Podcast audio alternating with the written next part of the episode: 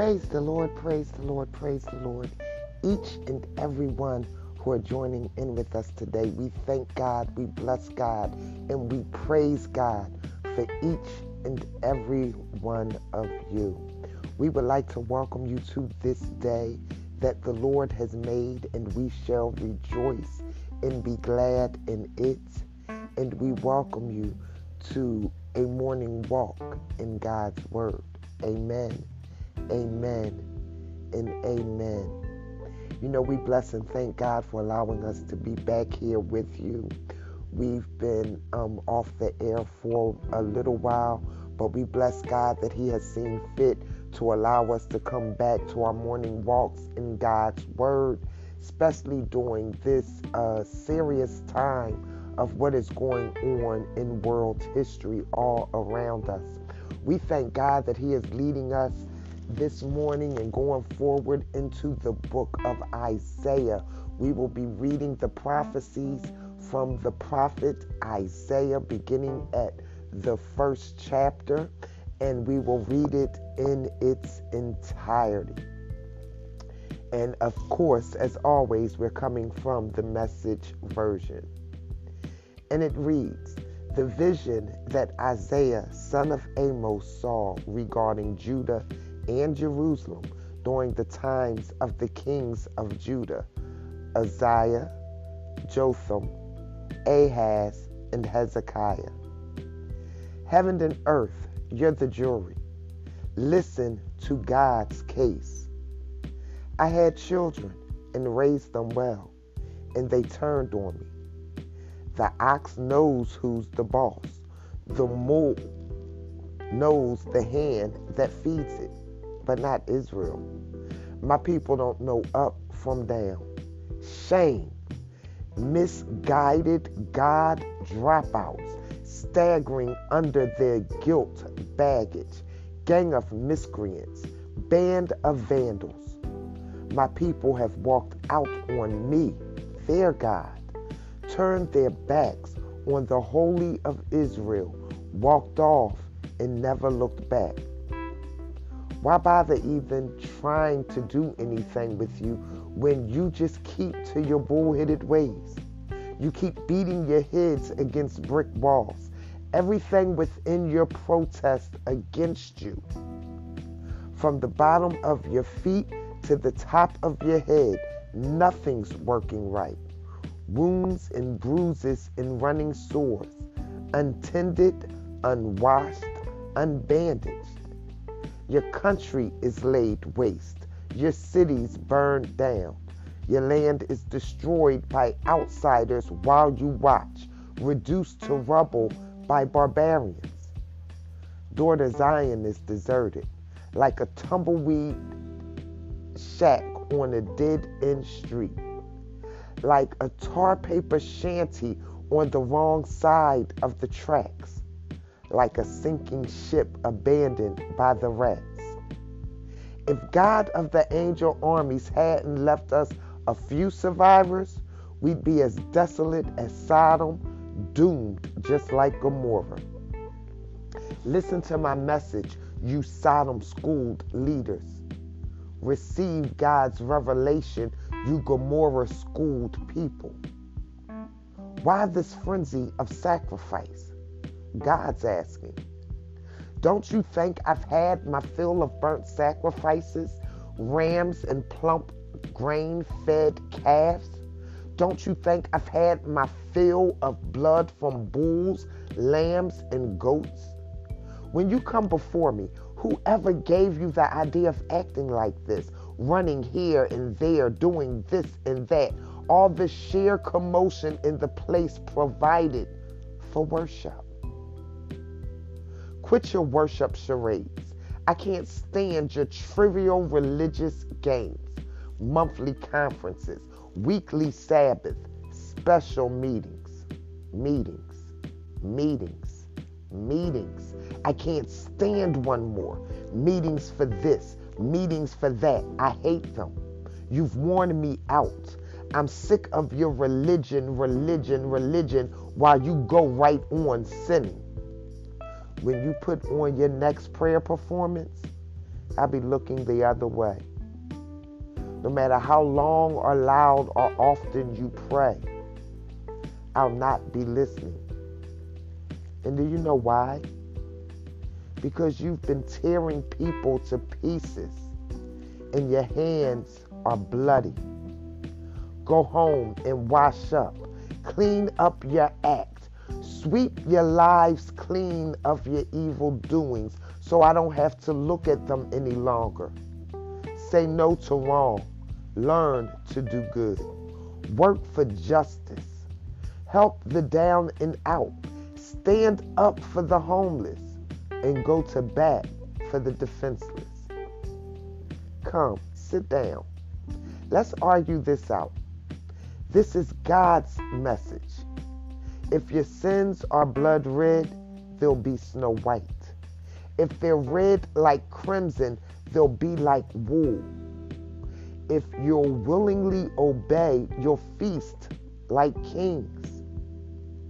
But if you're willful and stubborn, you'll die like dogs. That's right.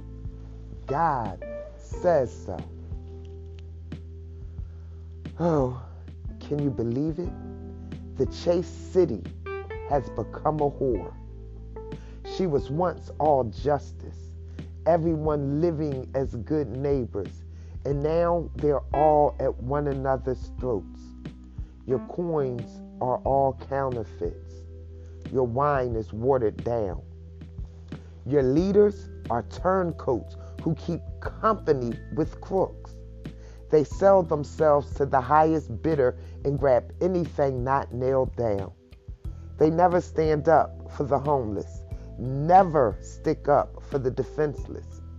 This decree, therefore, of the Master, God of the angel armies, the strong one of Israel.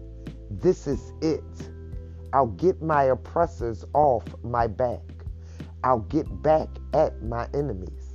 I'll give you the back of my hand, purge the junk from your life, clean you up. I'll set honest judges and wise counselors among you, just like it was back in the beginning. Then you'll be renamed City that treats people right, the true blue city. God's right ways will put Zion right again. God's right actions will restore her penitence. But it's curtains for rebels and God traitors, a dead end for those who walk out on God. Your dalliances in this Oak Grove shrine will leave you looking mighty foolish. All that fooling around in God and Goddess gardens that you thought was the latest thing you'll end up like an oak tree with all its leaves falling off, like an unwatered garden, withered and brown.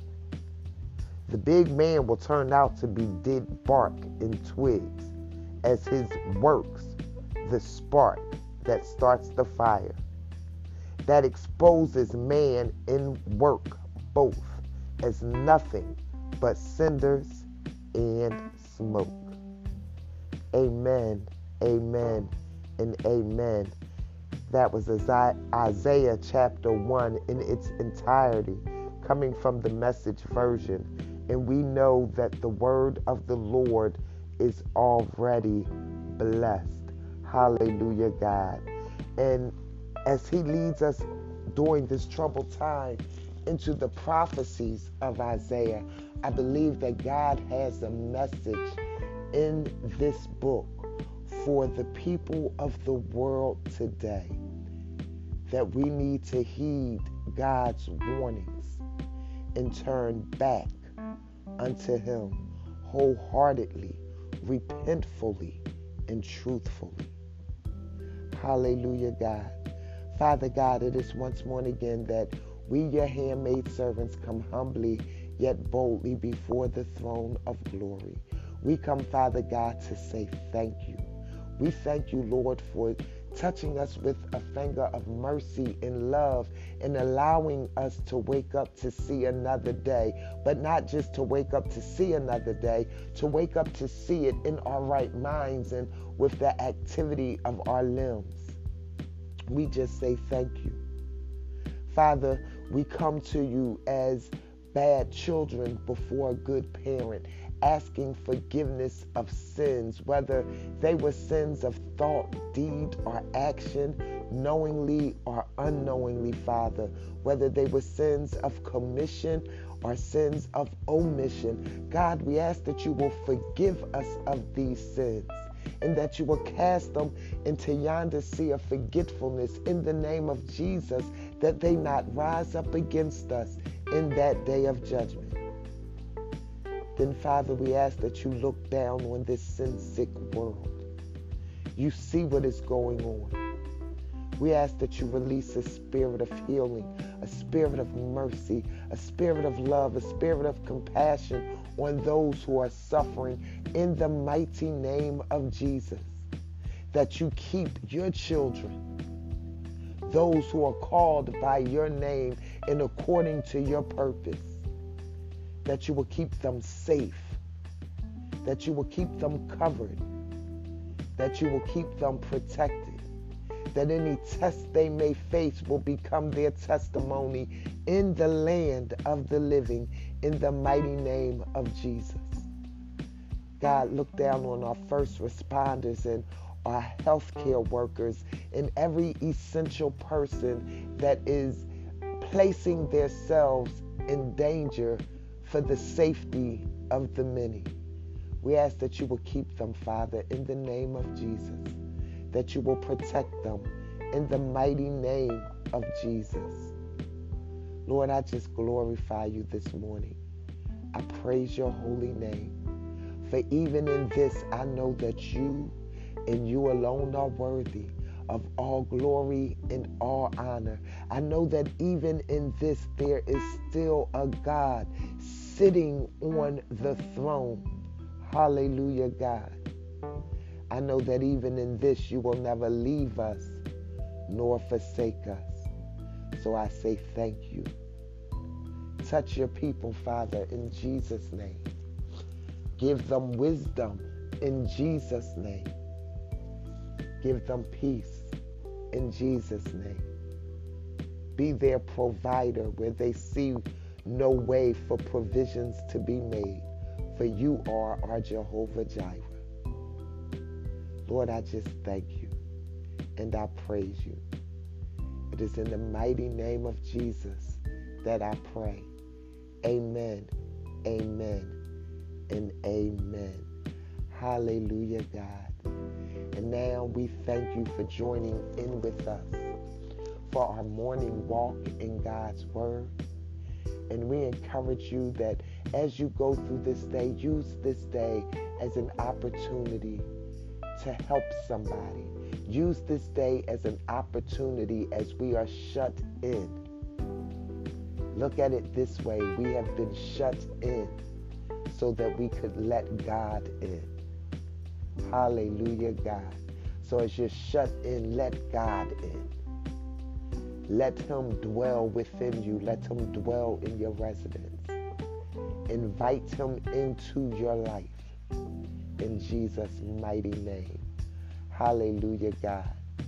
And as I was saying, now that we walk through our morning walk in God's Word, we pray that as you go through this day, you will allow God's Word to walk and work in and through you, and that you will have a blessed, prosperous, Holy Ghost filled day on purpose. Know that we love you, but more importantly, God loves you and he'll never leave you nor forsake you. Be blessed, be saved, and we'll see you tomorrow morning for another walk in God's Word. God bless you.